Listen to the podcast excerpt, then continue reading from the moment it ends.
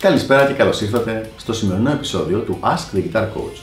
Σήμερα έχουμε μια ερώτηση από το φίλο μας τον Γιώργο, ο οποίος ρωτάει: Γιάννη, με κουράζει το διάβασμα της τεχνικής, ειδικά όταν είναι για πολλές ώρες.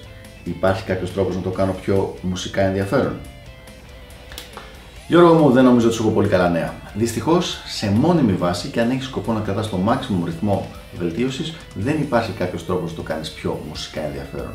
Υπάρχουν πολλά κόλπα για συγκεκριμένα κομμάτια του να γίνουν πιο ενδιαφέροντα. Αν όμως θέλεις αυτό να το κάνεις για μεγάλο χρονικό διάστημα και να είναι βιώσιμο, δυστυχώς δεν υπάρχει κάποιος εύκολος τρόπος. Α ξεκινήσουμε όμως σιγά σιγά να σου λέω αυτά τα μικρά κολπάκια κατά κάποιο τρόπο τα οποία μπορεί να σε βοηθήσουν. Α πούμε ότι πιάνεις μια συγκεκριμένη τεχνική. Την τεχνική του sweeping σε δύο χορδές. Αντί να κάθεσαι να κάνεις μια χρωματική άσκηση πάνω σε αυτό, μπορείς να πάρεις το βασικό θέμα του κομματιού Trilogy Suite του Ingrid Malmsteen και να μελετάς αυτό. Αυτό όντως επειδή είναι πιο μουσικό και επειδή ξέρεις το κομμάτι και σου δίνει ένα στόχο για να φτάσεις να παίζεις το κομμάτι που σου αρέσει, μπορεί να σε βοηθήσει.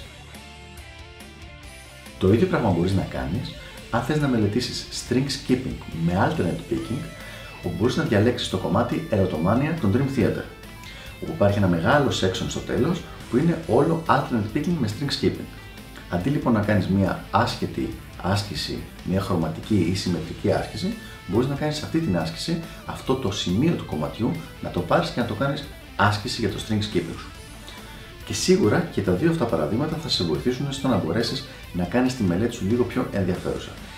Αλλά μόλις τα μάθεις αυτά, και εδώ είναι το πρόβλημα, για να πας στο αμέσως επόμενο level, δεν είναι καθόλου σίγουρο ότι θα βρεθεί κάποιο άλλο κομμάτι που σου αρέσει, το οποίο να έχει την ίδια τεχνική και στο επίπεδο δυσκολίας που θα βρίσκεσαι αυτή τη στιγμή.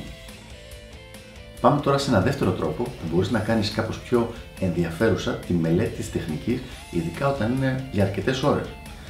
Εδώ πέρα θα το σπάσεις σε κομμάτια. Δηλαδή, αν έχεις μπροστά σου ένα πρόγραμμα το οποίο να λέει θα κάνω 3 ώρες τεχνική την ημέρα, αυτό είναι ένα πάρα πολύ μεγάλο και δυσβάστακτο ας πούμε πράγμα. Λες πρέπει να ξεκινήσω τώρα, είναι 11 ώρα το πρωί, πω από μέχρι τις 2 να παίζω τεχνική, να κάνω ασκήσεις. Αυτό είναι δύσκολο. Πολύ λίγος κόσμος μπορεί να κάτσει και να το κάνει αυτό το πράγμα και έχει τη θέληση να ακολουθήσει μια τέτοια ρουτίνα. Τι θα μπορούσε να κάνεις, Μισή ωρίτσα τεχνική, μισή ώρα αυτοσχεδιασμό. Μετά πάλι μισή ώρα τεχνική, μετά μισή ώρα ε, ear training, γνώση ταστιέρα, κάτι διαφορετικό. Μετά κάνεις το διάλειμμα σου. Έχεις ήδη γράψει μία ώρα τεχνικής. Κάποια στιγμή το απόγευμα ξαναπιάνεις την κιθάρα και κάνεις άλλη μισή ώρα τεχνική και μετά άλλη μισή ώρα αυτοσχεδιασμό ή οποιοδήποτε άλλο θέμα έχεις μέσα στις σπουδές σου. Και έτσι σπάζοντας το και σε μικρότερα κομμάτια, ε, εναλλάσσοντας με πιο μουσικά και πιο ενδιαφέροντα πράγματα και κάνοντας μεγάλα διαλύματα στη διάρκεια της ημέρας, μπορείς να βγάλεις ακόμα και ένα τέτοιο πρόγραμμα. Αυτό βέβαια καταλαβαίνω ότι έχει κάποιες δυσκολίες, ότι πρέπει να έχεις όλη σου σχεδόν τη μέρα ελεύθερη για να μπορείς να κάνεις τις ασκήσεις σου και να μπορείς να μελετάς και να προχωράς.